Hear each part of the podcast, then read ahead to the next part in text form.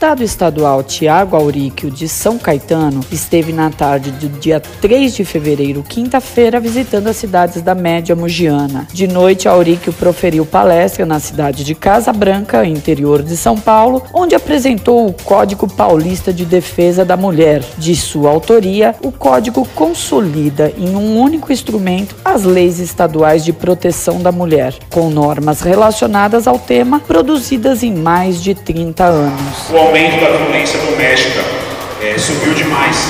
É, não sei quem acompanha aqui na área da segurança, mas os números de feminicídio, de violência contra a mulher, violência contra o idoso, violência contra a criança subiram demais, porque infelizmente a pessoa, o agressor, é aquela que mora no quarto do lado, que dorme é, na mesma cama.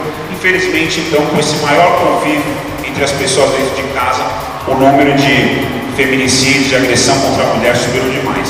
André Brock para o ABC do ABC.